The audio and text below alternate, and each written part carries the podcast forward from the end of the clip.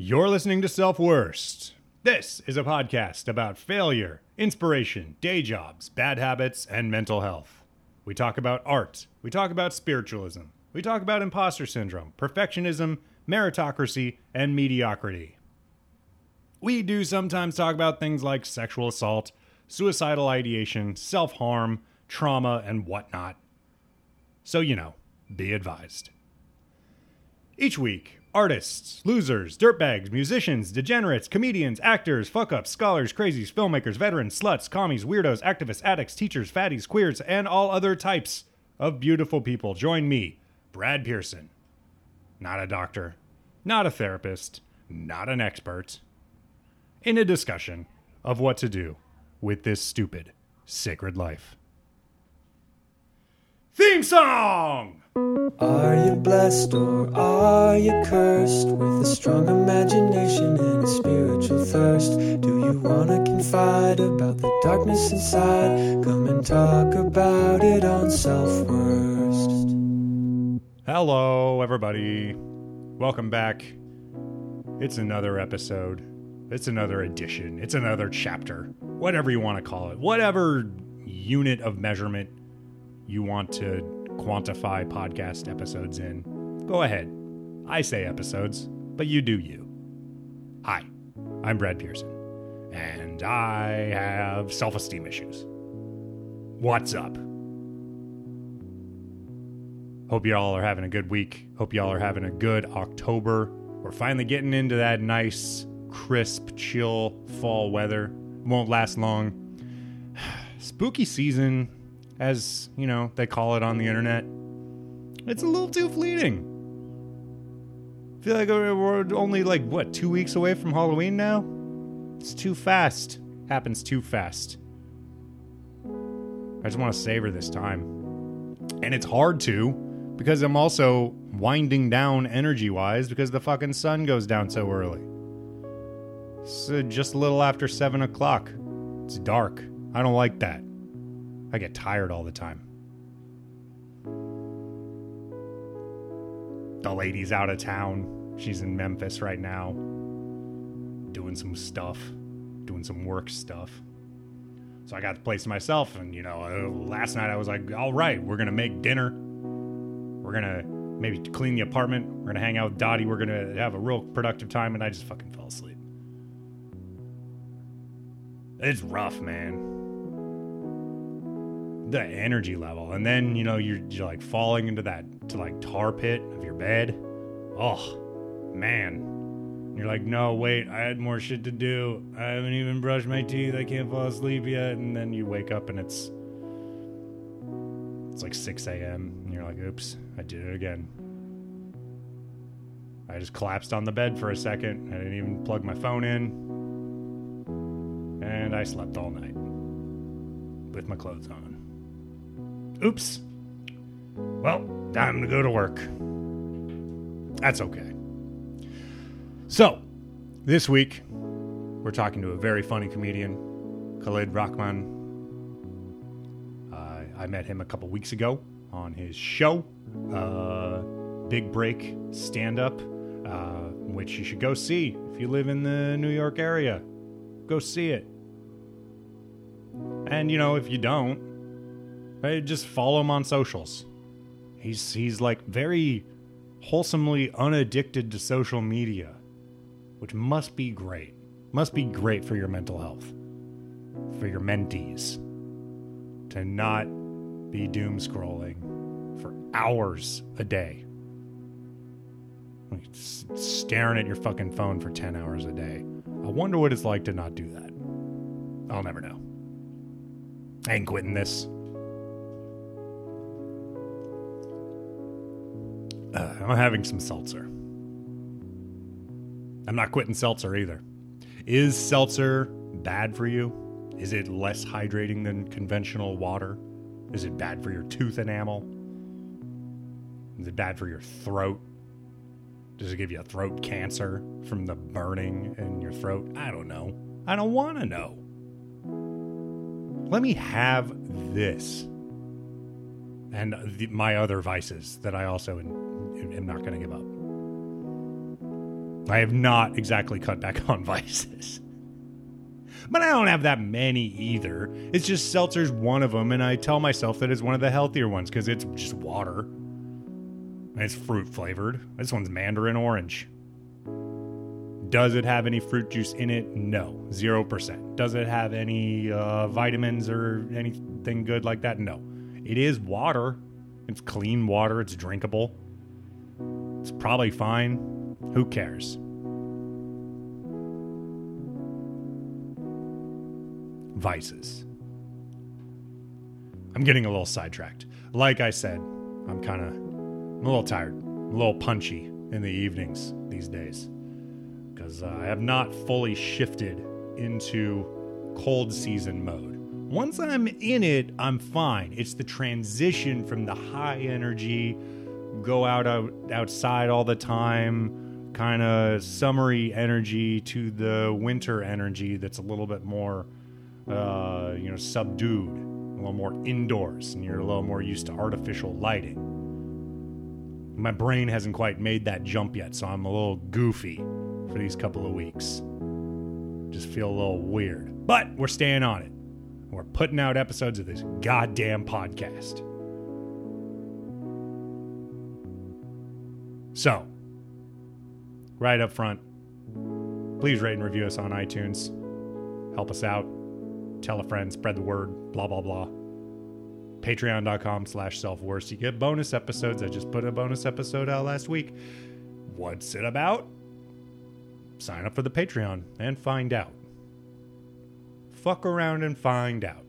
And by fuck around, I mean give me a dollar. Okay. That's all I wanted to say for now. Let's go to the interview.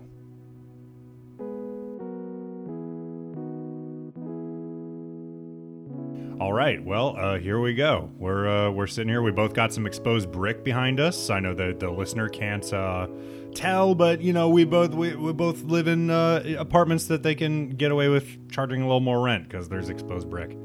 So just know that Totally. about us that that's going on. uh, how is how is your week? How have you been? It's really good, man. I just came back from a weekend uh, getaway to the Catskills, um, where I was uh, away with uh, a lady I've been seeing, and it, it was fantastic, man. Just taking time off away from the grind of comedy and day job, and just really enjoying life. Yeah. That's something I've really been focusing on this last like year and a half since I've had a time to think. You know. Is that hard for you to do? Like, t- uh, take some time off and relax, and like feel justified in in doing that?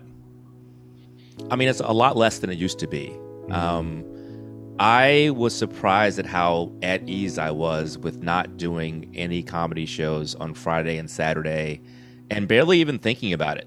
Just like really being in the country, going on hikes. Uh, we went to Storm King and checked out all the sculptures. That was really cool. Hell yeah! Uh, and just spent a lot of quality time with my lady friend. Just like, it was great. Wow, that's great. Yeah, I mean, it, Storm King. That's the place to take a lady. That's where you do it. That's uh, Yeah. that's that's a classic, you know, date spot. Be it be it a, a monogamous relationship, a non-monogamous relationship, um, you know, and, and and you're non-monogamous. We'll get into that uh, in a while. I, I think that that stuff's interesting. Uh, but let's uh, let's Yeah. start with you know, let's give a little bit of an origin story and uh, talk a little bit about uh, your you know your formative years and and what you were like as as a youngin.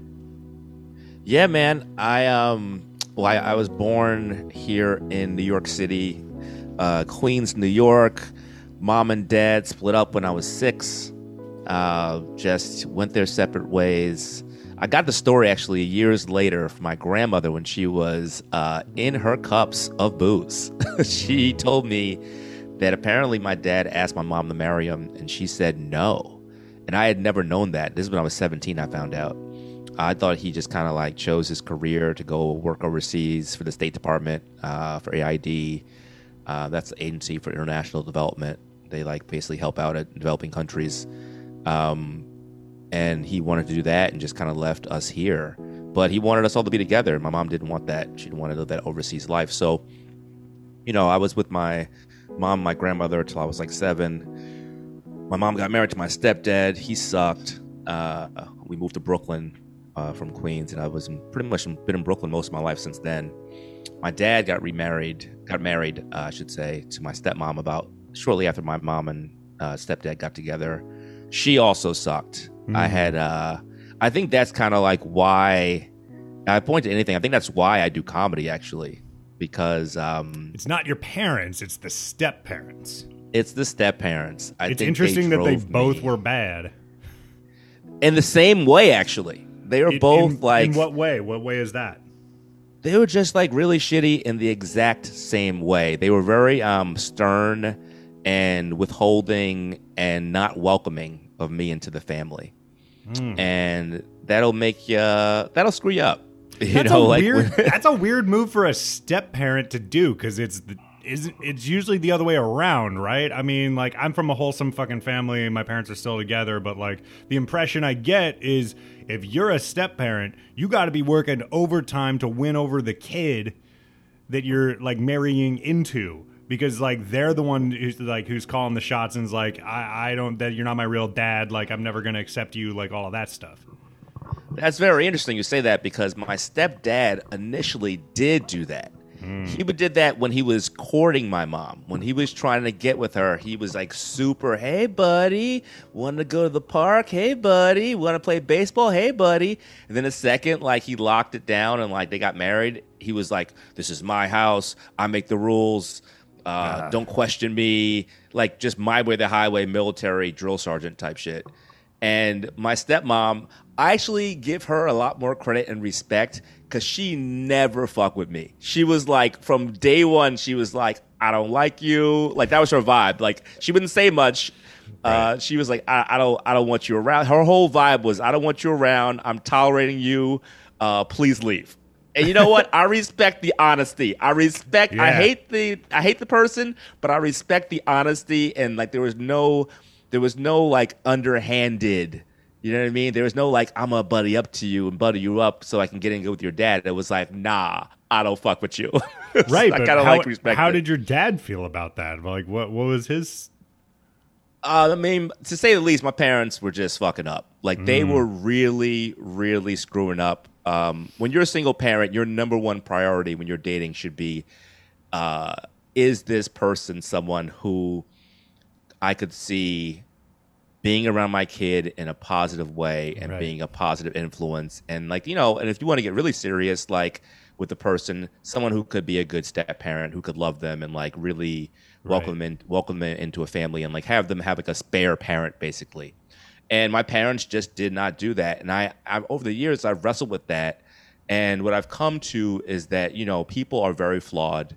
And um, the time was different people were just expected to be married with kids back then Yeah, um, you know, there was obviously divorce, there was single parents, but it was a different. It was just you know people were kind of like lonely and and and and going along with kind of like what was the thing to do. And I think that loneliness and that wanting to be to belong in the community and be kind of like you know a trad or a traditional person is kind of like the main thing that drove my parents to make some really objectively awful decisions when it came to selecting partners when I was a kid. were your own parents and the you know the subsequent step parents were they sort of socially conservative as well, or was that just like kind of a separate thing? It's so interesting. Like I was saying before, they my step parents. I really feel like they're so similar. It's scary. They're both very stern, devout Muslims uh, who, you know, fit with my parents, who were also at one point very devout, but over the years have become much less so. My dad is like now practicing Christianity, which is wild to me. I think it's because it's like his uh, his wife, my new stepmom, who's amazing by the way, is uh, is Christian, but. Oh, so you got a new really- stepmom. You got a, a you got all kinds of my- moms. I got I got I got moms on moms on moms. my uh no, my stepmom now Joan, she's wonderful, but my stepmother previous uh my previous stepmom Rashida was uh horrendous.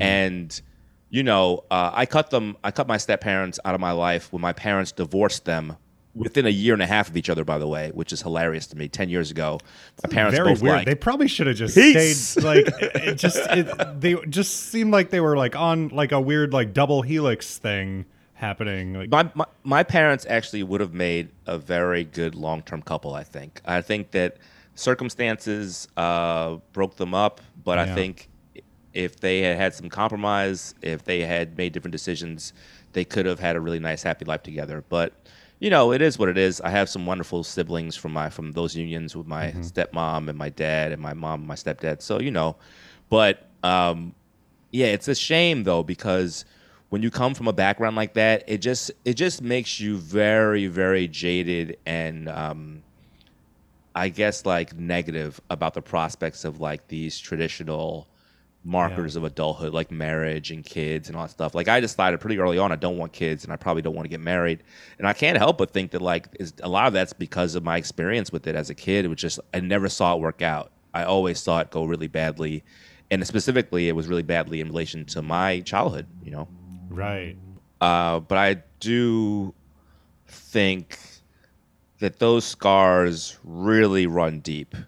Um, when you have them at such a formative time, you know, like when you're seven, six, you know, that's when you're just so innocent. You know, Yeah. you look at the world as just a great place. And you know, you know, to that point, everything been pre- had been going along pretty decently. Like obviously, I knew my parents weren't together, but I felt loved, and my da- my dad was around on the weekends, and you know, sometimes during the week as well when he was nearby.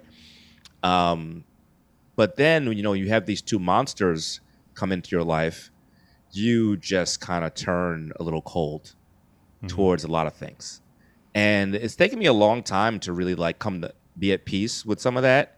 And a lot of it was cutting them off, which I think is very healthy. If I if I could recommend anything to anyone, it was just toxic people, cut them out Cut them out. Let you don't you don't need them. Kick them to the curb. Put them in a dump in a dumpster, and pretend you never even knew them because it will only bring you strife to keep people like that in your life. People who cannot change. People who do not want to even come to any understanding or compromise with you. Just kick them to the curb. Who needs them? that can be really difficult to do. Um, and you know, like I, I commend you for doing it. Um, Yeah.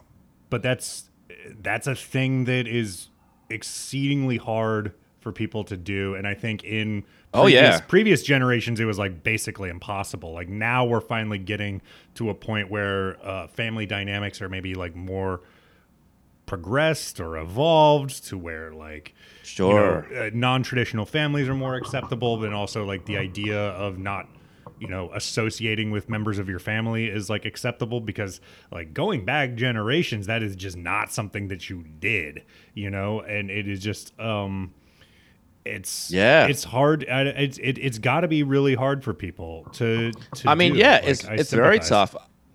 It's very tough. I have friends who have difficult relationships with their parents. I'm in a much, uh, you know, more enviable position because the people who I've cut out are people who are just, you know, no longer, you know, in touch with my parents really in that Right. way. Um, if my dad was still married to my old stepmom, if my mom was still married to my dad, it'd be a lot more difficult. Um, but I know I'm very stubborn uh, when it comes to certain things, and I just know that with my like, with the way that I am, if my parents had stuck it out with these people, then my parents would have suffered in terms of their relationship with me.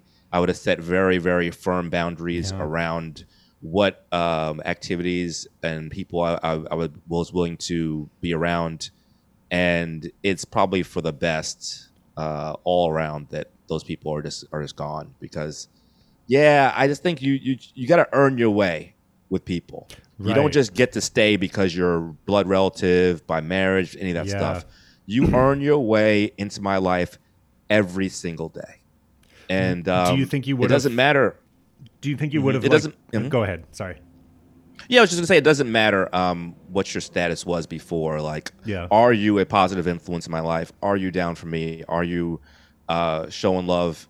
And if not, you gotta go. You gotta go. Yeah. I mean, I'll I'll talk to people. I'll try. I tried um, in different ways uh, with my step parents early on, but it just was a losing battle. You know. Yeah. It's, would it have, you think it would have been more difficult uh, had they s- remained married, uh, had they like remained, you know, legally part of your family, Oh yeah. Yeah. I mean, incredibly difficult. or if they were blood know. relatives, would that have made a difference? Nah, nah. I'm um, I've I've really drawn a hard line with this stuff over the years. Uh, I know that I I act from a position of like, well, of good intent. Like Yeah. I treat people with respect. I I I try I, I try to show up for people in their in a positive way, and if that's not reciprocated, you gotta go. So it would have been tough, you know, obviously to, maintain a good relationship with my parents, with them being attached to those monsters. But uh, but again, you know, like Right. And you didn't want to cut not- your biological parents out because it seems like you have a okay relationship with them and they're decent people, albeit, you know, maybe made some not so great relationship choices, but haven't we all? Yeah, you know, it's it's hard. It's hard. I've I've had discussions with my dad, and we really had it out like about um, my step, my former stepmom, and his uh, being complicit and kind of excluding me from the family Yeah. and and from um, from having that part of that family be part of my life with my little brother and sister on that side, and with just spending time with him because she was just such such a, a negative, malignant force that uh, you know I didn't want to be around her, and she didn't really want to be around me either. So we had it out, and he's apologized, and he's really tried his best to make amends over the years. Um, and we have a, a, a decent relationship now. I saw him. I made plans to see him um, when I went to DC to do shows a couple weeks ago. It was great. Hung out with him and Joan, um, and we really had a wonderful time. And it's been great that she's so welcoming of, of me. Yeah. Uh, but you know, with my with my mom, it's been harder because my mom was my superhero. You know, like she was the one who stayed and raised me, and like really has always been like the backbone. Like whenever I needed anything, I could go, I could go to her. Right. When I, I, I tore up my knee really badly a couple of years, like five years ago, and she swooped in and just like fixed everything. And it's hard to like hold that person accountable for mistakes they made when they've been so good in other ways. Right. You know. Yeah, it's that's the- it- that was been it's tough. really hard if you love a parent so much and have so much uh, reverence for them, and yet they do something that's epically disappointing to you, and then it Mm. finally, it a it humanizes them and it sort of breaks the illusion of them being this superhero, but also then you have to you're at odds with like your love for them but also you, you have that like what the fuck? What's your deal? Like what what's wrong with you? You know and that's a really hard uh circle to square you know? And uh it, it this i think happens in every you know no matter what this happens in everybody's life i think there's a moment where your parents suddenly become human and there's a Oh, yeah. where your I parents are just remember- like oh like oh you're you're kind of like you don't know like you're kind of an idiot I too. remember, I remember the moment when my dad and then also by extension my mom became just like people to me. I was probably in high school. My dad was visiting the states with my little brother and little sister from that side, and my stepmom, and we were out in the mall in Long Island, and uh, my stepmom had been busting his balls all day, and she was a real ball buster, like a real, like she would get at you and not get not let up. right And my dad, uh, my stepmom, my brother and sister were walking way ahead of us in the mall. And my dad turned to me and he says, Be very careful about the person you choose to spend the rest of your life with. It's a very important decision and a very difficult one to correct. Jesus. And I remember, yeah, I remember being 17, being like, damn, Right. homie, you screwed up and you have some regrets. And that's when I was like, you know what? My, my dad is just a dude who made some bad decisions. And I kind of, by extension, kind of forgave him in a way at that moment, but also forgave my mom. Um, so I think in hindsight, that was a really important moment for me where I was just like, you know what? People just make some bad calls sometimes. It can be almost impossible to face that though, to know that the person who is responsible for your safety is like not a necessarily super stable, trustworthy person. Sounds like, you know, your parents were your biological parents were doing their best. Um but you know I wonder about Yeah. I wonder about that. Okay, but, I mean- I wonder about that. but I mean, they maybe I don't know. It doesn't sound like there was, I don't know, like uh, like true uh, malice or like an unfixable problem, a personality disorder, an addiction, something like that. That's just like you are not going to get around this shit, and this person is like kind of just damaged goods. Um, That's that's when I think it is. I mean, not to minimize your problems, but like, uh, like I've talked to people who like they slowly realize like, oh, my mom is like crazy or is a narcissist or oh my dad is like an abusive Yeah. monster. Oh my dad like is like a misogynist and will never respect me. Like you know stuff like that where you're just like what do you do with that? Like you know? Well, I know that my parents are good people. see that's My it, yeah to to My yeah, the my step parents. accepting that they like your parents are like an actual like actually bad people is gotta be fucking rough Yeah, and I have uh, friends who've had to go through that, and I'm I'm lucky in that way. My parents are good people; they love me very much. Uh, they made some bad decisions, and I definitely uh, I've forgiven that stuff for the most part. I think I don't think I um, can completely excuse it or 100% just put that bygones bygones because it, it was very hurtful. Yeah. But um, I do think that like it also modeled for me what I do not want. And I think knowing what you don't want is very, very important. So I, I definitely can take that positive from it. Like I know exactly what kind of relationships I don't want and what kind of people I don't want in my life. So that's been something that's been helpful, I think. So uh, you mentioned you were um, you were raised Muslim, um, and can you can you talk about that a little bit? Like how much that had maybe had or did not have an influence on on your upbringing? Yeah, it's interesting. I, from a very early, early time, just saw a lot of holes in it. Yeah, Uh, and in all religion. I mean, my, my grandmother was very Baptist, uh, went to church every Sunday until she was very, very old, and she passed away last year. And, uh, you know, well, my grandmother actually, uh, well, my grandmother on my dad's side passed away last year. My grandmother on my mom's side passed away uh, this year. And they were both very Christian. And I just, I don't know. I just saw like a lot of hypocrisy and things. I remember walking into the, the mosque when I was like maybe nine or 10 and just, it was so weird because I was, I went to like this really radical, like black nationalist middle school. right. And we, we learned a lot about black history every day. Black history was just part of the curriculum every single day. And, you know, we learned a lot about segregation, about Jim Crow, about, you know, the injustices that were visited on black people, and even still to this day. And it was so striking to me that the men and the women were separated in the way they were in the mosque. The men were downstairs, and what I th- what I saw as like the good seats near the imam when he was like leading the prayer, and the women and children were upstairs in like the balcony and kind of what I saw as the cheap seats. And I was like, wow, this seems really familiar, and I don't like it.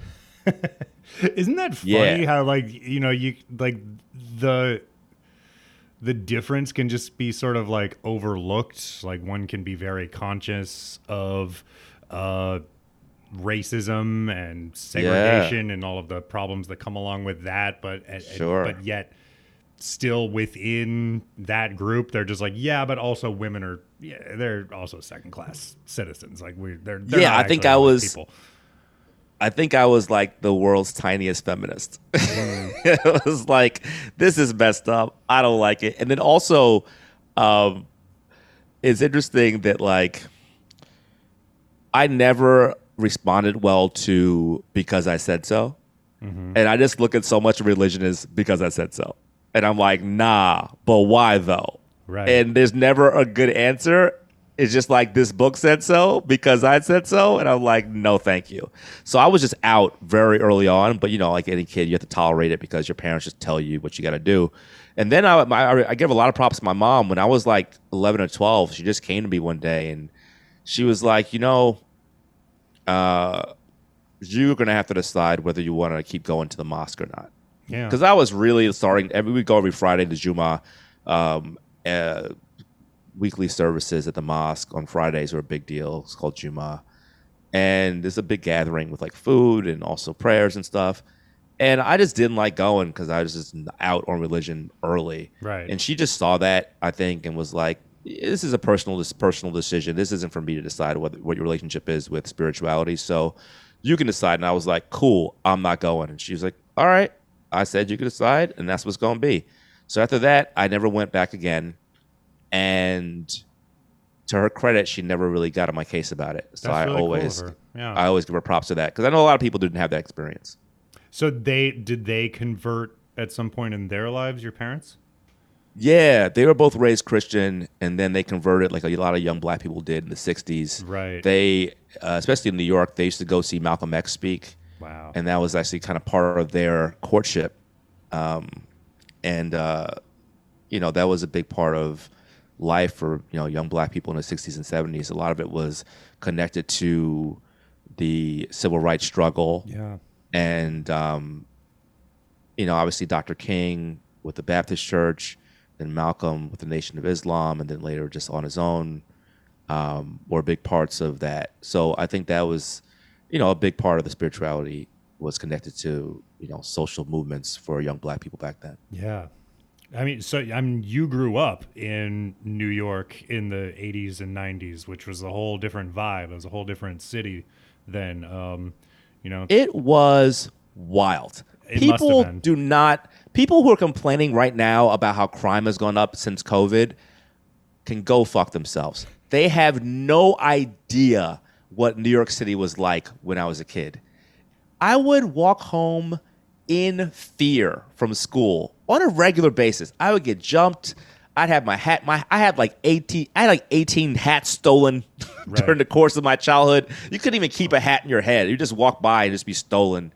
I had I had like three or four bikes stolen. Our house got broken into literally seven times. Stole my mom's wedding ring. Stole our electronics. One time we came home, they were still in the house robbing it. When we got home, thank God they heard us and like got scared and ran out the back way and like Right. you know threw it down a fire escape. New York was a fucking war zone. And people now are complaining, and it is literally one of the safest big cities in the world still. Yeah. Man, when I was a kid, it was a nightmare. I I like a lot of things about growing up, having grown up here. I think it's definitely given me, given me some toughness and taught me some street smarts and made me more um, accepting of different kinds of people and more welcoming of different cultures. But man, it was rough for a kid who was like sensitive and not that big to grow up here. Every kid I was friends with, uh, who wasn't like a big tough kid, would carry money in their sock. You would have the money in your pocket that you would give to robbers. You would pre- you would prepare for robbery every day before you went to school. You have money in your pocket just in case you got robbed, and then you have most of your money in your sock. So your money would be covered in sweat and filth. It was Right. insane. Um, little things like I don't know. You just always had to be aware. It was a very dangerous place. It was not dangerous in an exciting way, at least for me. It was Right. very, very terrifying at times. When I got older, I finally felt like more safe. But as a little kid, it was rough. Yeah, I think people maybe mistakenly uh, romanticize some of that, and you know there is something to be said about like when New York was just sort of uh, I don't know, just like a sort of cracked out shithole in the '70s through the '90s.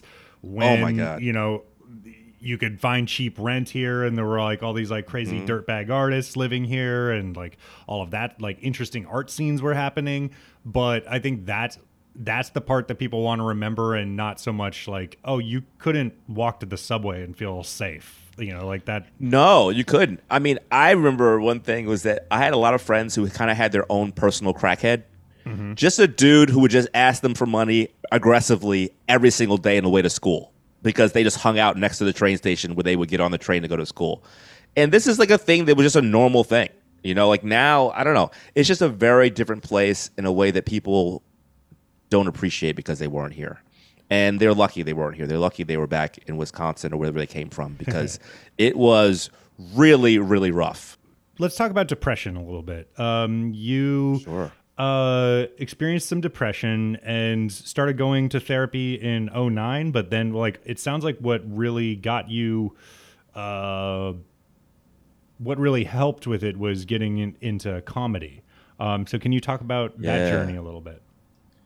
I mean, in hindsight, your boy should have been in in therapy uh, from the way back. I agree.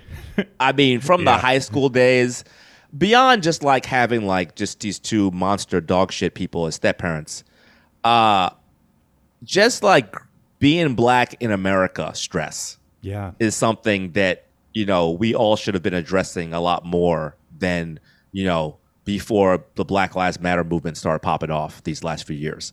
Like you just think about just like the little everyday shit you have to go through just being black, just like being followed around at a store that you know you have no intention of stealing from, you know, or you know being profiled by the cops, uh, having your friends have horrible things done to them by the police, and seeing discrimination that your family and friends go through.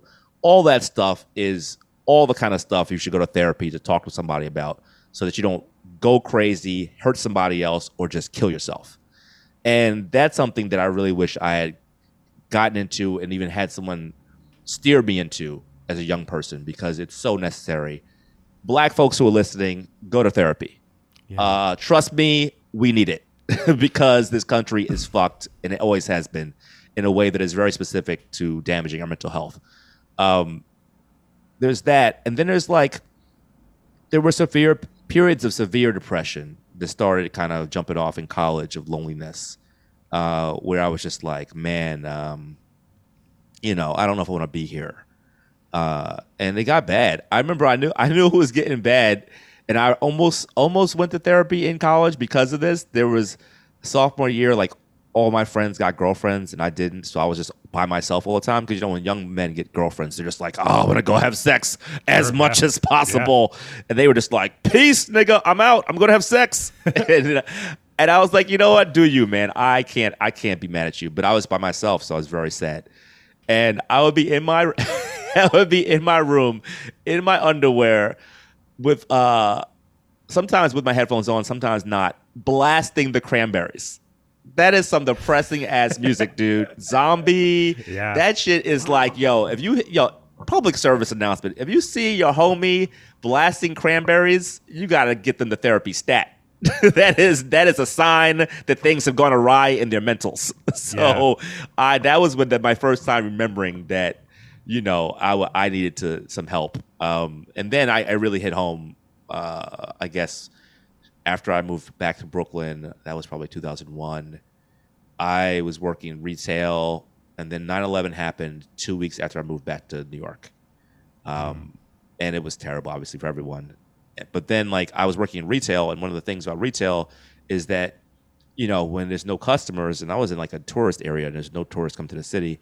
So when there's no customers, the, the management just like focuses inwards and nitpicks at the staff because they have to justify their jobs. Yeah. So I just had like these managers up my ass. I was working at Champ Sports. It was horrible.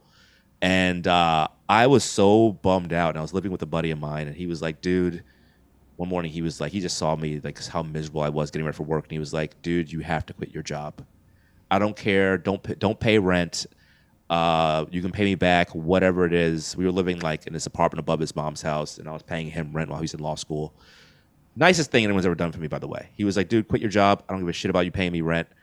You're miserable. I can't stand to see you like this. Yeah, quit your job. Find anything. Do anything else because I can't stand to see you like this Yeah. and uh, I quit like the next week, and then I, you know, was kind of lost in like professionally for a long time. Um, but you know, I ended up getting to therapy 09. That helped a lot, and then I found comedy and kind of like a lot of my depression was kind of alleviated by that. Just having a passion for something and f- feeling that I was good at something was Yeah. really important.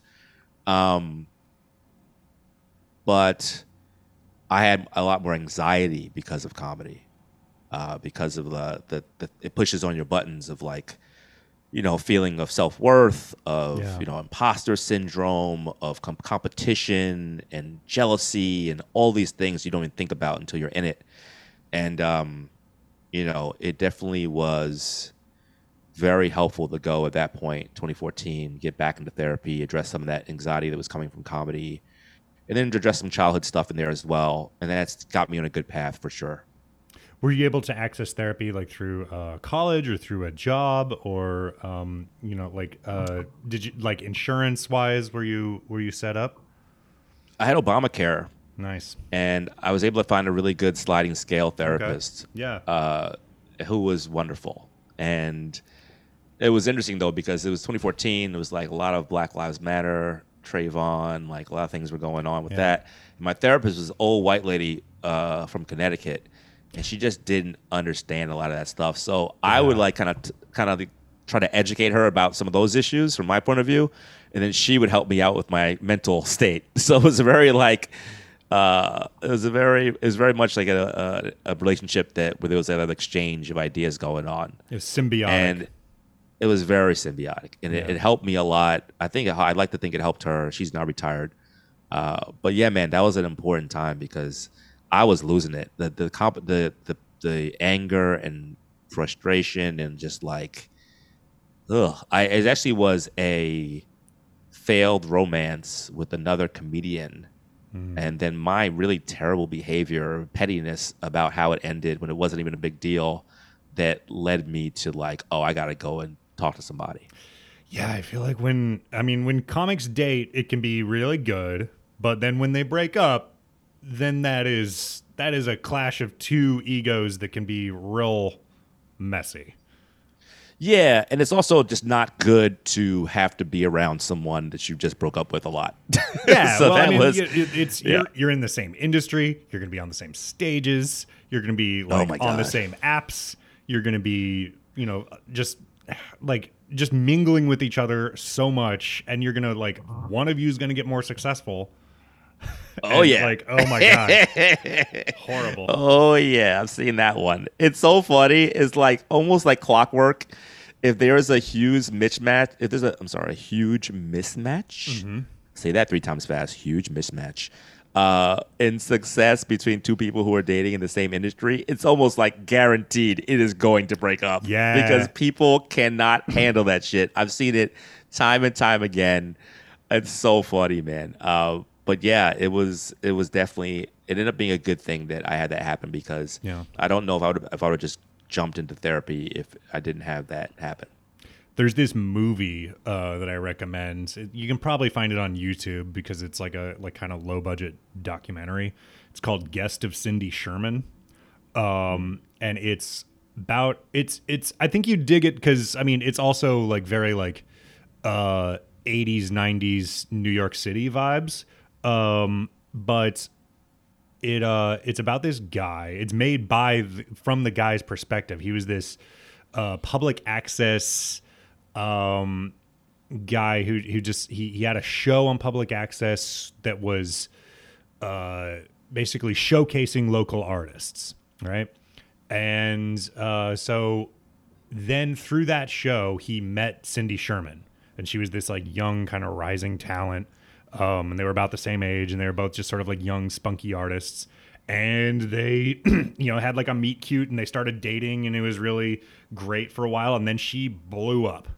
She got huge. And the whole movie is from his perspective. I think the narrative that he's trying to set is just like, look how fucked I got, and I'm such a sad sack, and I'm such a sad, oh poor me, because I got left behind, and like the whole like crux of the movie is that like you know he, his invite to some party that she was going to was like his invite was addressed to guest of Cindy Sherman. It wasn't even his name. He was like, oh that was really, oh. and it was just like the whole movie is just him being such a little bitch that that his girlfriend is doing great and is being and, and is like achieving you know stellar success that he can't get over the fact that it's not happening for him because he thinks it should be happening for him too.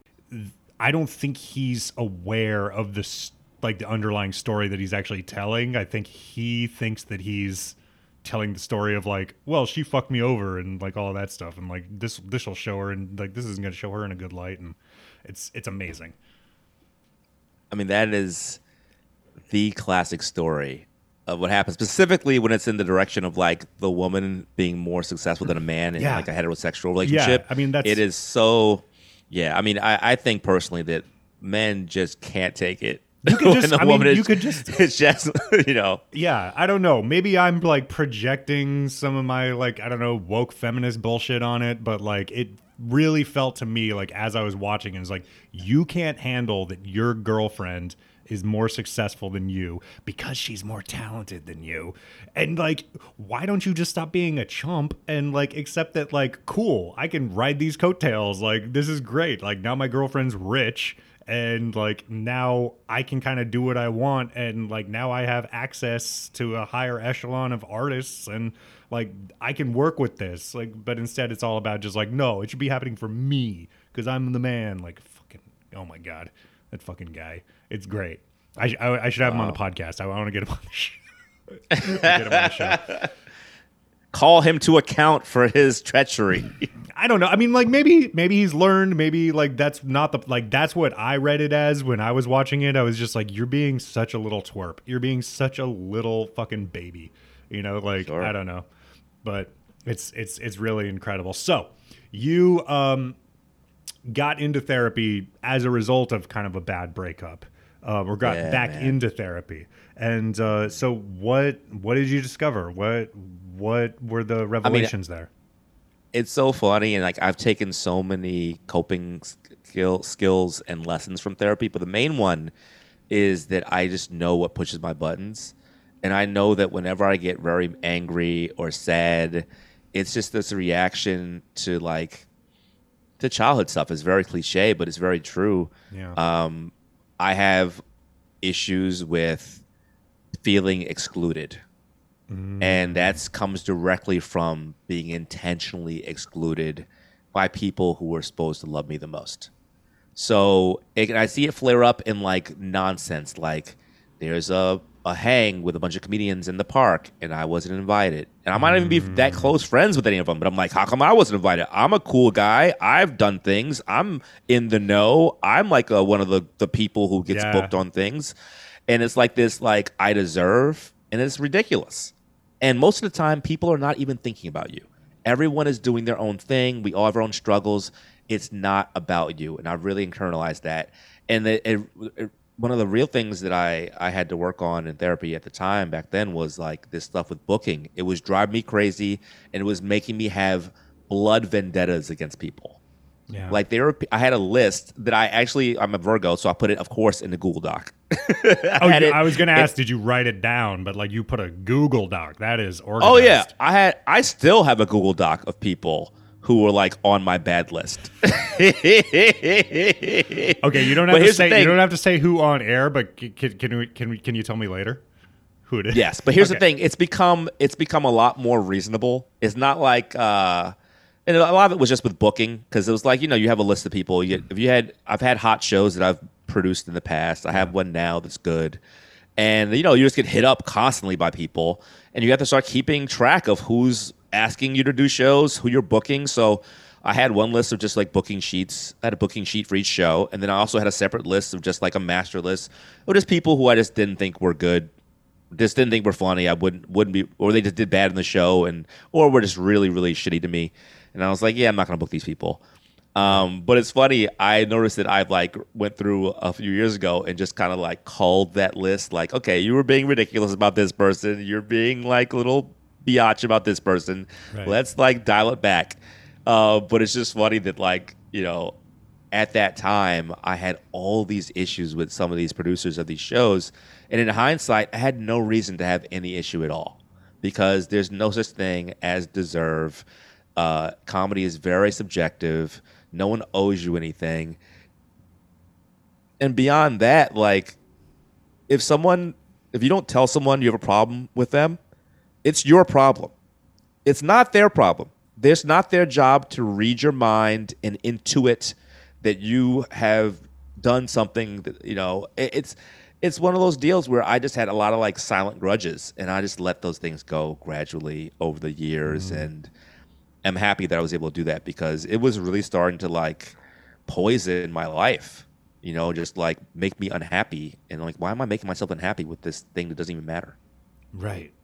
I mean, it's it's it's amazing how seriously people take the job of getting on stage and telling jokes. You know, like it's it's a it's a it's it's all based on fun and leisure time. Like that's the entire job.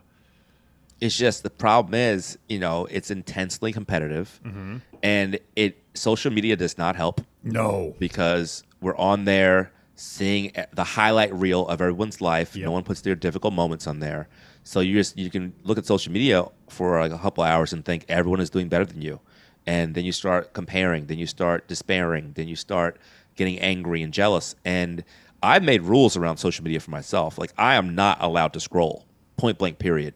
I get in and I get the f out. Because if I scroll for more than a few minutes, I'm gonna feel bad about something. Do you have like actual like uh, app timers? I know they make those those like I tried that, and I've actually found that since I stopped using those, I've become better about it. Because I was just game the system and like you know restart it constantly and like cheat. But now I just like I just made a very mature decision. that, Like I'm very busy, and there's nothing on there that I want to see anyway. I've also uh, muted anyone who makes me feel bad at all, and Yeah. it could be friends of mine. If I have a jealousy with someone, I just mute them because if I don't see what's going on, it doesn't exist. Yeah. So, um, or if I'm like angry at someone or or bitter about a show not booking me or angry at this or that, I just mute it or unfollow whatever it is and just like take it out of my life because his life is there's too many good things going on Yeah. for me to be focusing on negative things. Like this is honestly the best time of my life. This last year and a half, which is really weird because it's the pandemic, Sure. and like millions of people are dead. But it is, it has objectively been the best time of my life. So why would I waste my time with like bringing negativity into it? Yeah, it's. I mean, it's hard to not to do. I mean, because you can't fully abandon social media, really. You know, unless you're like, I don't know, Bill Murray or something, and you're like everybody knows who you are, and you don't have to tell people where you are and what you're doing, and you know, people are like teaming to get a hold of you. I know like a few people who who like work in you know the arts or the you know like comedy industries anything like that uh that don't have social media but it's very difficult to do Um, I'm so envious. I'm so envious of the few people I know. This guy, Ethan uh, Simmons Patterson, Yeah. super funny, Yeah. super funny guy. This guy's got no Instagram. I think he's barely even on Facebook. And uh, I'm like, this guy is my hero. He's just super funny. He's in at the comedy cellar. He does gigs, and he just got what he's gotten from like word of mouth. Just Yeah. other comedians and people saying this guy's hilarious, and that's great. You know, I I, I definitely want to try to build up a little bit of online following so I can start, you know, kind of doing stand up more on my own terms and making my own shows and having people come to see me. So I don't think that will work for me, but man, it's uh it's very very impressive to like not feel the pressure to be on social media because obviously we're learning more and more now with all these secret you know findings that are coming out that like they know how bad this stuff is for us and they do Yeah. not care because it's so profitable. no they don't only they not only don't care they like they love that they're like oh god we got these fuckers by the balls like we have them they can't quit us. They do. they can't put it down. They like they know how long we spend on each of those apps and they're just like oh they're literally addicted to it. This is fucking awesome. You just reminded me i have to email uh, ethan because I, I i met him and i wanted to have him on the show and he was like yeah let me give me my email. I don't have social media. And i was like what? You know? Like, I, I, I sent him like one email. He's like yeah i'm kind of busy right now um but you know get back to me. And i just i never did because it's not on social media and i'm not constantly reminded that he exists so Dude, it's he's he's my hero. He's it's really so funny. great that he's not on there. He's really funny, and he's just not on there. And honestly, like my life, I just know would be a lot happier if I wasn't on there at all. Because it just like there's something it's designed to piss you off because that's what that's what you know spurs engagement. Yeah. So like you know it's it's uh oh man what a what a do you get the other side there. of it though do you get the like the the little cocaine bump the little dopamine rush every time you get a like you get that like nice little a little bit, but the main thing though is that I I don't really get a chance to enjoy any of that because I don't. Again, I'm I just set this rule that I'm not really allowed to scroll or even like really Yeah. dwell on there.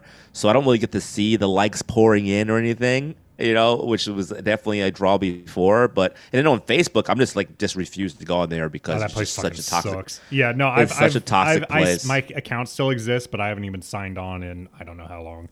It's just so Same. annoying. I, I don't have the app on my phone. I have the the ins- the messenger so Yeah. that people can book me book me for shows because people I still do get booked on shows quite a bit on there.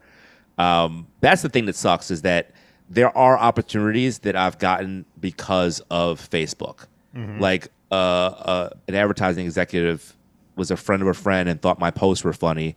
So you know this was seven five years ago, and I've been writing commercials for her periodic, periodically that have like been on national TV because she just saw me on Facebook being funny. Yeah. So like stuff like that is like it does make you think, ah, well, I don't know. I guess I should have some presence on there, but I just Yeah. can't engage with it. One like of my best to. friends got like his dream job with Cartoon Network by tweeting, you know, and like it just it happens, and so like that's the Sure. other side of it, and like honestly, um, I it's something that like I struggle to put my phone down sometimes because I will just like I'll refresh and I'm I know consciously that I'm looking at the same tweets like I already saw this, I already scrolled like I've already seen all the tweets from like Oh, last night no. and I'm just going to hit it again and like I know like I also like I can't deny that like there is this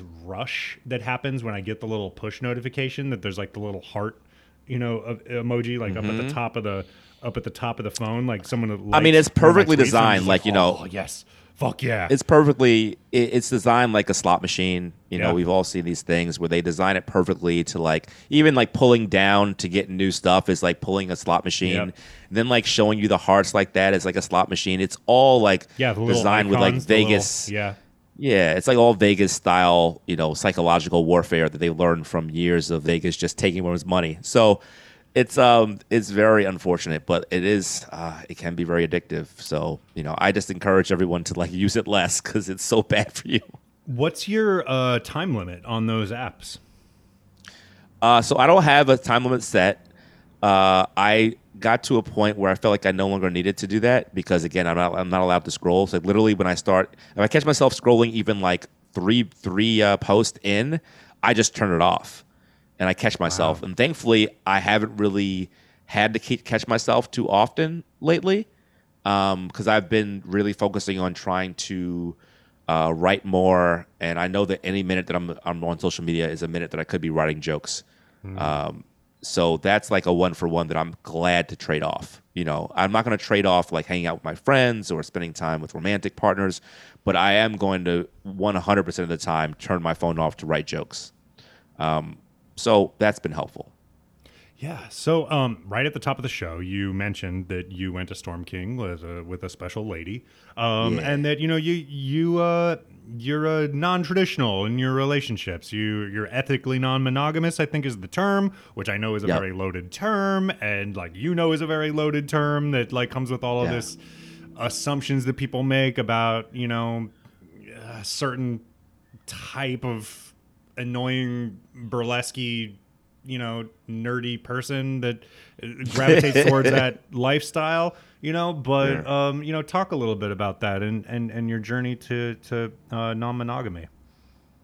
Yeah, man, I was just like uh living foul for a long time and like just cheating, not being a good person with women I was seeing and never felt comfortable in these uh traditional relationships. Um but never thought there was an option that was different, which is really silly because we're in New York City. like there are people doing all different versions of everything of er- in any walk of life in New York. So it's pretty funny that I was like, "Oh, there's options other than this traditional thing I've been doing." It's like, dude, look around, jackass. like that's all I had to do to figure out that there was something different I could be doing.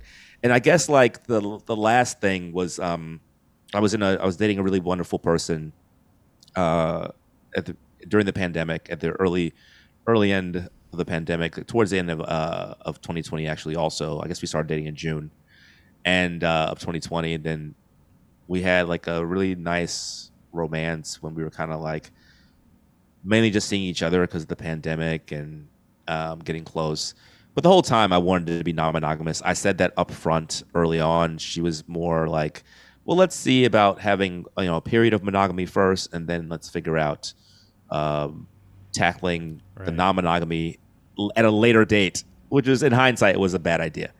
And I just wanted to to not be monogamous the whole time. Um, thankfully, I didn't act on anything. I wasn't like running around on her, but it it it didn't work out. And after that, I was like, you know what?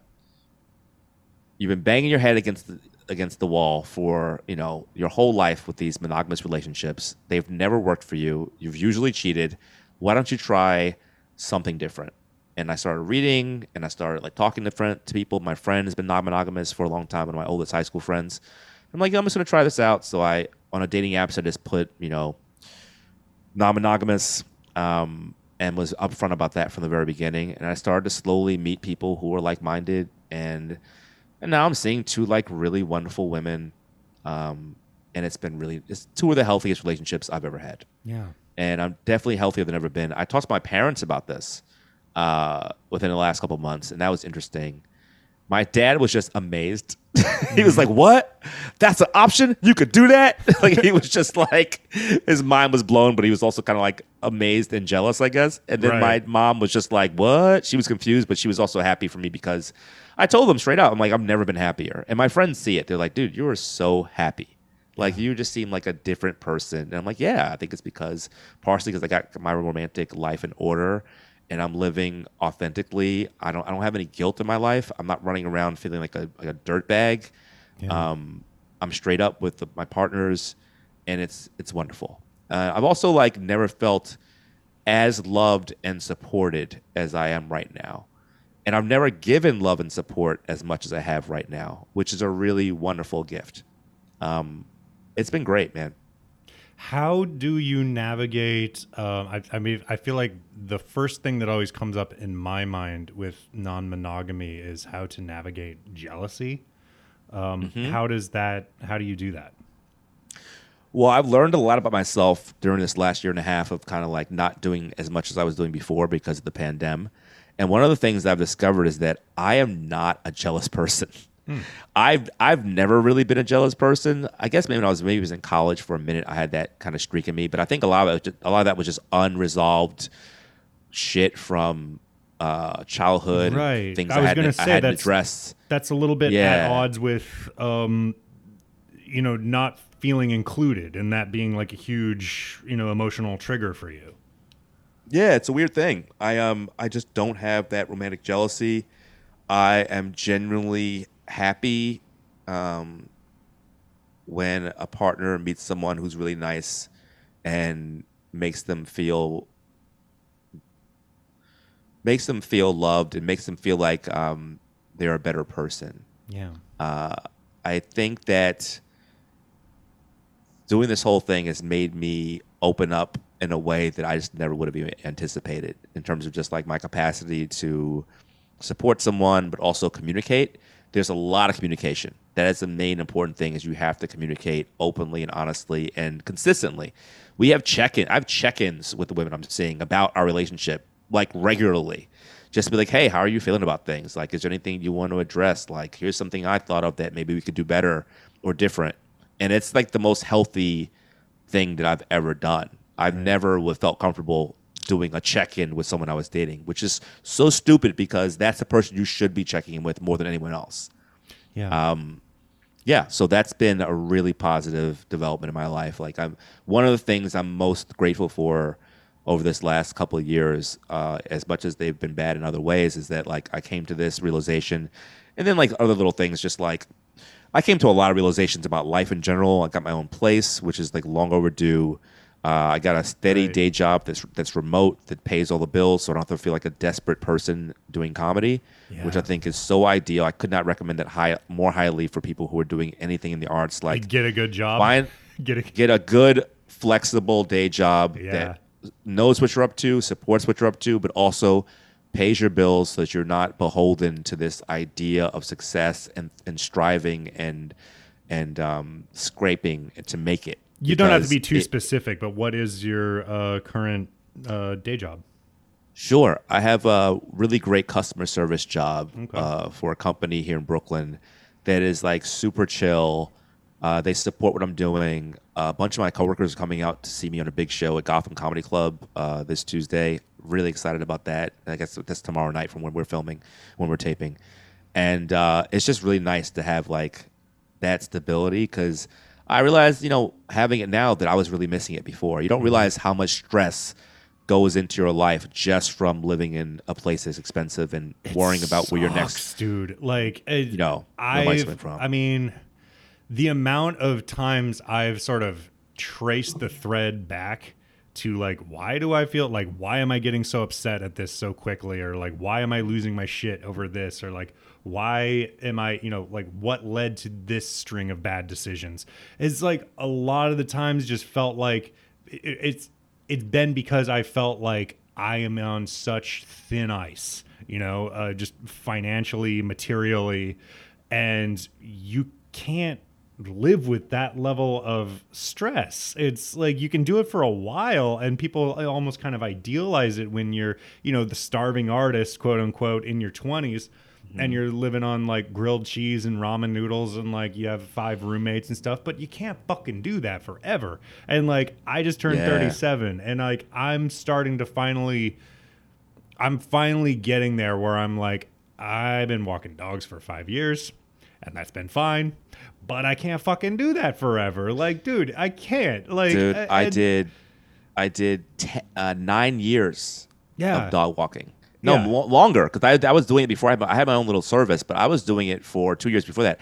I did ten, I did almost eleven years of dog walking, and it's one of the biggest regrets of my life because I could have been putting my college degree to use to get a much more lucrative and flexible day job doing Yeah. customer service like I am now online for a company and had my own apartment for all these years and not dealt with annoying roommates and just had a much better quality of life while also pursuing my dream in a more uh, in a more comfortable way. And I I'm happy and I and I can't, I gotta say I don't think that um, having that dog walking job made me hungrier to make it because I've really reanalyzed re I've re-examined what that even means yeah, um, you know, the old system of at least in stand up, the old system of like where first you start hosting, then you're a feature, then you're a headliner. That does not work anymore. yeah, Uh, there, uh, the, the, the math is against you. There, there's only so many headlining spots. A lot of them are being taken up by YouTubers and people who have podcasts.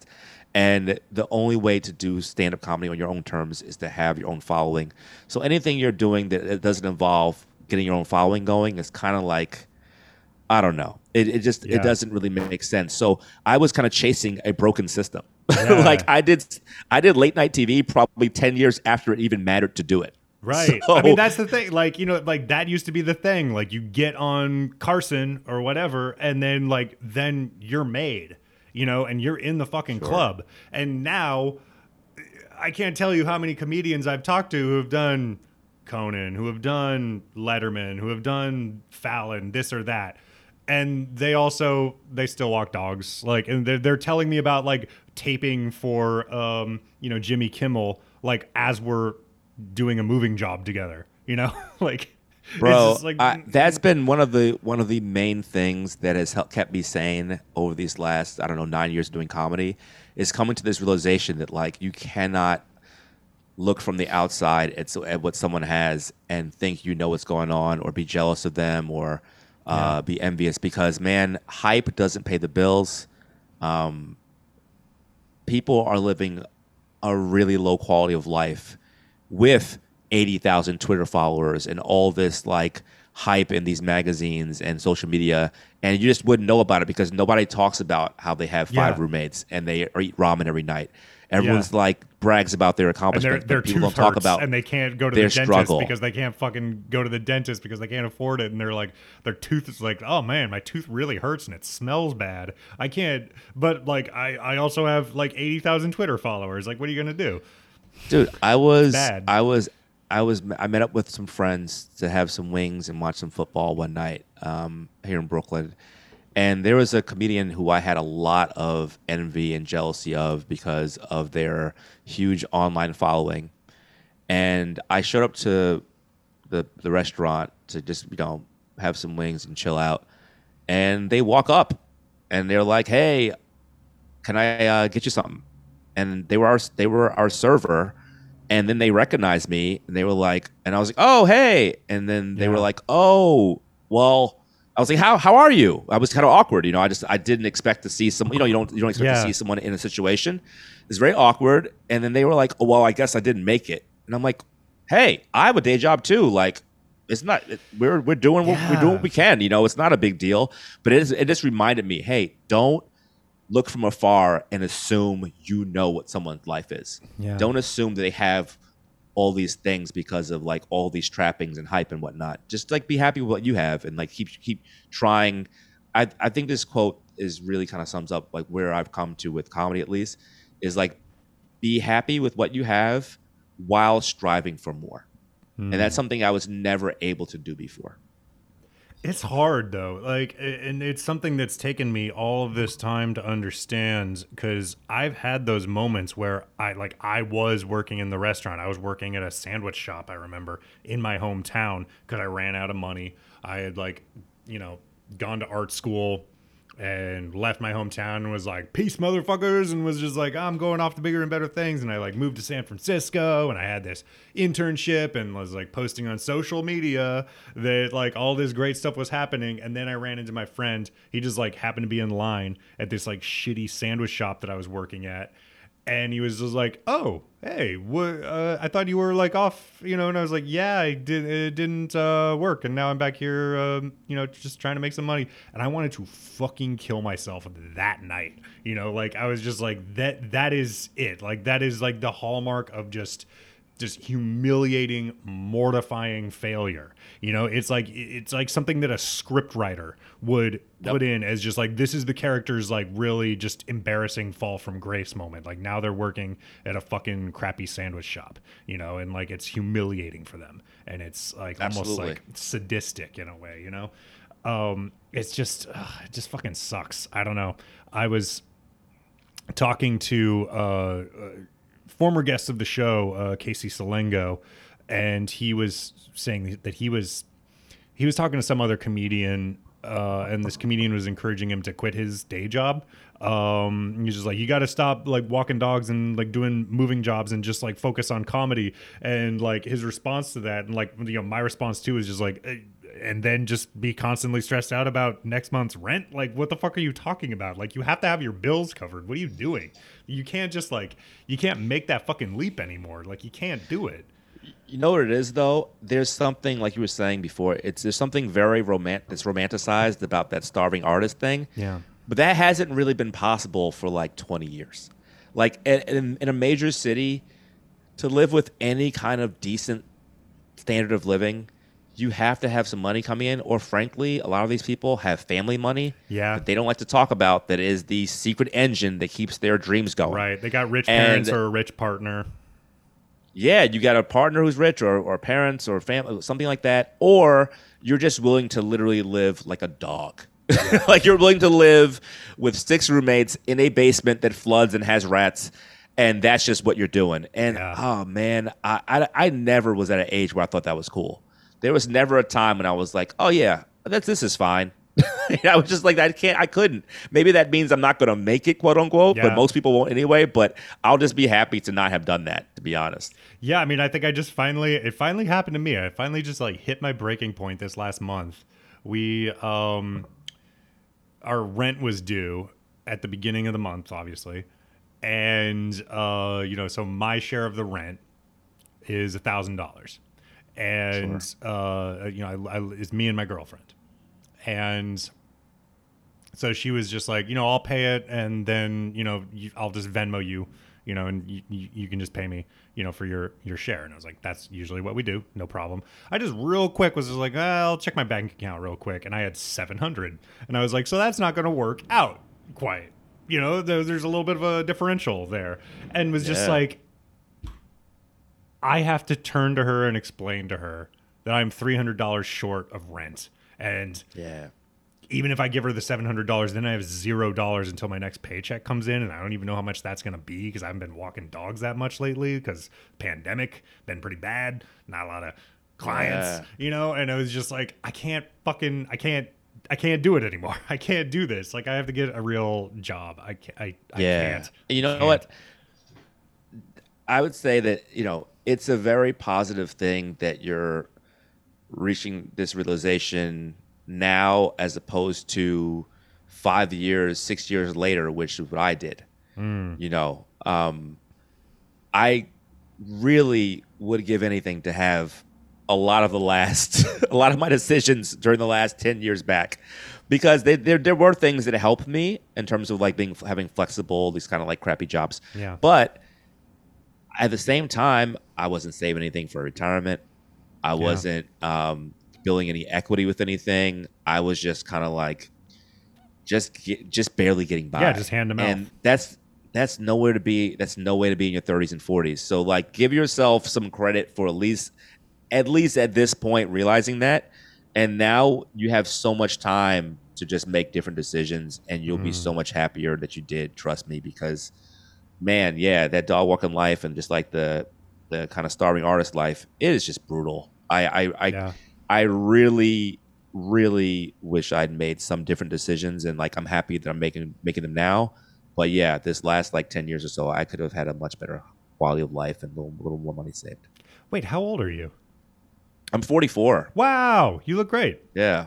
Thank you. I'll be 40. I'll be 40. Yeah, 45 in August. So yeah, man, it's um, it's a long time coming, you know. And I, and I could tell, I can also tell when I speak to my parents how relieved and proud they are Yeah. of of the decisions that I've made within the last couple of years to, to turn things around and be more responsible with this stuff financially and with just living in a, in a way that's more more um, reasonable because I can only imagine what the worry must be like for parents who have adult kids who are just kind of floundering. And I had, you know, I had some good stuff going on. I had some accomplishments. You know, I had a good writing job for a year. I got the TV credit. I got the agent and stuff. But that doesn't like take care of me long term. So Yeah. yeah, man, I uh I think that's definitely like a, a good thing that you're you're coming to. I mean, I love my parents to death and they are so supportive of me, but like the there is just this unspoken thing where I feel like I know on some level they have to be just like what's going on? Why is he still making $30,000 a year? I just didn't I never had an answer. Like and they, you know, would tell me like just sort of in subtle ways like you know that like hey what's up you can't Yeah. you know like Yeah. you know and and and my sister is doing pretty well and you know has you know she went to the same art school and, and and is working in her field you know basically and i went for filmmaking and i don't fucking make films and you know it's just like i don't uh, yeah it just was very very difficult for me to not feel like a complete fucking loser all the time you know even if my parents weren't just like telling me like you have to get a better job or we're disowning you or some shit like that you know like because they never would but I mean, this was a big part of um, some of my depression. You know, And it's it's not a coincidence that you know this last couple of years since I've made some of these different decisions, I've been in a better place because even with like dating and stuff, I just never felt worthy yeah of being with a, a woman who had good things going on. Because I was like, oh, I'm kind of like working part time and theoretically going for this comedy thing, but nothing's really happening the way I want it to. And who knows if it will because it's so, it's so uncertain. And like, you know, I'm dating women who have like, you know, own their own apartment in Manhattan and have like a 401k What the and like go go away to the Hamptons on the weekend and go to fancy restaurants without Yeah. worrying about paying for it. And that was like a big source of tension and, and stress and um, and anxiety. So I think that like as you make these different decisions, um, that definitely you'll see a change in, in yourself too. you mentioned that you you broke up with that girlfriend because you felt like a loser the the woman who actually maybe the second or second best nicest thing anyone's ever done for me. Uh, this is my fr- my girlfriend from 2009 before I went to therapy. You know, we were having a nice relationship, but then you know, at the, I at the time I never felt like more of a loser. This is before I discovered I like I wanted to do comedy. This is when I was just walking dogs. I got laid off from by from this big from a pretty steady day job that was like not paying great, but was taking care of the bills and I was just in a bad place. You know, like everyone else in 2008, I lost my job. Yeah. And that just hit me in my self esteem so hard. You know, I didn't have a passion again, and I didn't have Yeah. a job, and I was just struggling. And then she mentioned that she wanted to bring me home to her parents to meet me, and I was like, in my mind, I was like, oh, that's not going to happen. Obviously not. I'm not going to meet her dad feeling like a freaking bum.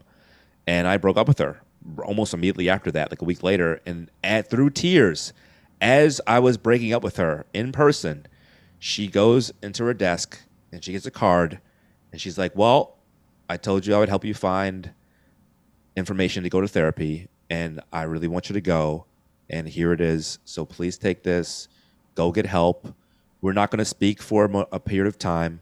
I'll reach out to you when I'm ready to speak to you again, but I really want you to be okay. And it's still like very much like makes me emotional even thinking about it because it's like the most selfless thing that I've ever seen anyone do. You know, she was like heartbroken. I mean, like sobbing and thought of me in that moment in something that was more important than what we were going through. Yeah. So it was it was pretty freaking intense, and like we're still friends this day, and I think it's it's it's largely because of that. Um, but yeah, man, that was a that was a really heavy moment, and I definitely like recommend anyone who, you know, who's listening, who's going through anything that like seems too heavy, or even worse, has like you know, thoughts of self harm, or you know, uh, not feeling worthy. Uh, you know, it's it's it's worth it to talk to somebody because even just like the act of deciding to talk to somebody made me feel so much better immediately. Just because I was investing in myself and taking an active role in making myself uh, feel better and and bettering myself as a person, uh, it's so important. It's hard. It's hard to even get to, I mean, because I've been on like, I mean, I don't know. I don't want to sound like I'm some like expert in depression, but I feel like I have been down in the depths of it. And when you are down in the sickest, darkest, blackest depths of it, it's you don't want to do anything for yourself because you don't feel like you deserve it. Like I remember I remember feeling like I don't want to do any kind of self-care. I don't like why do I deserve self-care? I remember feeling like I know that these things I'm doing, these like self-medication things that I'm doing are bad for me and good. I hope they fucking kill me. You know, because mm-hmm. like I just couldn't find any worth in myself. And that was also during a period when I didn't have any other type of passion. I didn't have any type of other like I was I was just doing my day job, you know, and like I was just walking dogs or I was just, Yeah. you know, doing like making sandwiches or whatever. You know, like I've I've hit that point a couple of times. I should I should punctuate that uh I've I've circled back around to the dark side a couple of times, which Sure. like also makes it scary because it's just like, oh, I, I could go back. You know, like it, it wasn't like I just hit the bottom and bounced back up and I'm fine. I sort of bounced a few times and like sort of skidded across the bottom. So like, you know, it's always there. And so, but anyway, those those years i mean years when you just don't have anything else and you're just working at your fucking meaningless day job and you don't have like an actual passion to work towards like good god like how can anybody live like that Yeah, I mean it's it's interesting. I you know I don't know. I'm sure it's a famous quote. I don't know who said it, but like the most people live a life of quiet desperation, and um, it's unfortunate, but it is true. And I think there are things though we can bring into our lives, even if we don't have you know that passion um, that we're chasing that gives people so much meaning. You know, you can find meaning from volunteering. You can find meaning from just being a good friend to to your to your to your friend group and your family, and being like a good member of your, community. And you know, these are things that people do that don't involve like some big you know dream. You know, yeah um, but I do think that like this may be this may be off off off. I don't know. This may be like incorrect. I don't know. This may not be the right thing. But I definitely, from my experience, have felt that like, and from my friends and looking at how they how they've lived, uh, and this is definitely gendered, in my opinion, but maybe it's it's, it's different. But I feel like for a man to feel good about himself, he has to be handling his business and feel like he's at least providing for himself. Yeah. But ne- never mind providing for someone else, but just like providing for himself and taking care of business. And for many, many, many years, I was not taking care of business. And now that I feel like I am, I definitely have noticed I feel different about myself and the way I relate to other people. Wow, What a great note to end on. Uh, we should wrap up, um, but uh, let's let's do plugs. Uh, anything that you want our uh, our listeners to know about, um, how to find you, you got shows coming up, uh, any of that. Absolutely. Uh, I have a wonderful stand up comedy show every second and fourth Saturday at the Bluebird. You came to the last one. Yeah, it was great. Such a, such a good time, uh, such a good vibe. It's called Big Break Stand Up. It's at Big Break Stand Up on Instagram and on Facebook. Uh, tickets are cheap; they're ten bucks. We have an fantastic amount of talent on those lineups for that little bit, little bit of, of money. And you know you can walk up and buy tickets, but we love it when you buy tickets in advance because it makes us not have a panic attack that no one's going to come. Right. So go and buy buy tickets. Come to the show. It's a really good time. It's every second and fourth Saturday in Prospect Lefferts Gardens at the Nest. It's a great time. All right. Well, thank you so much, man. Thank you. Thank you once again, Khalid Rahman, for being on the show. What a nice dude. He rules. Uh, so follow him. Go to his show. If you're in the Brooklyn area, if you're in the New York area, even if you're not, go to that show. Fly in. Who gives a shit? DM me, and you can stay at my place, and you can go and see his show. I'm Bradical Pearson on Instagram and Twitter, at Self Worst on Instagram. Go ahead, send me a message. Be like, hey, uh, I, I'm I live in Kansas City, and but I want to see Khalid Rahman come do a show, and, and, and you said you would, and I'll be like, I, I did say that. I guess you can. I guess I'll whip out the air mattress. I'll tell you where I live and you just come over. I don't know. It would be fun. I have no boundaries. I clearly don't have great boundaries. So, you know, do it up. I'm going to remind you once again rate and review us on iTunes. Give us five stars. Write whatever you want in the review, to be honest. We just need the five stars. That's the only thing the algorithm's based on.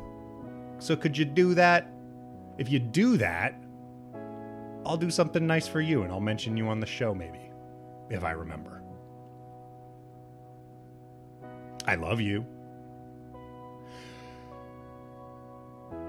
Patreon.com slash self-worst. Help us out. Little as a dollar a month. You get bonus content. You get dog photos sometimes, and you get you get more of me talking, which is what we all fucking want, right? Oh my god. Can't get enough of it. Please give me more. I will literally pay money. Well, you can do it. Patreon.com slash Thank you. Music is by Shea Bartel. That's all. That's all my housekeeping, right? Like I said, I got fall brain. I'm real, real foggy these days. Can barely. Uh, my my executive function is just out the fucking window.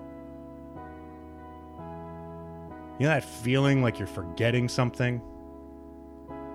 Like and you like pat for your keys and your phone and your wallet and you're like, oh, what? Shit. What am I doing? Then you look down and you're not, and your dick's hanging out. And you're like, oh, that.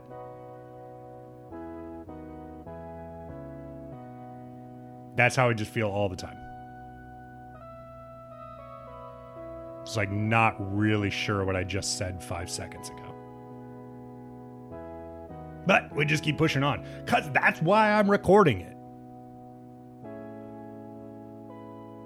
So I can just go back and just be like, did I really say, yeah, I said that. Anyway, that's all. Thank you a third time to Khalid Rahman for being on the show. I know I've said it at least twice, so I think my count is right. And thank you for listening. All of you. I love you. I kiss you on the lips. I die for you. I'm Brad Pearson. Until next time. Go out and fail. It's good for you.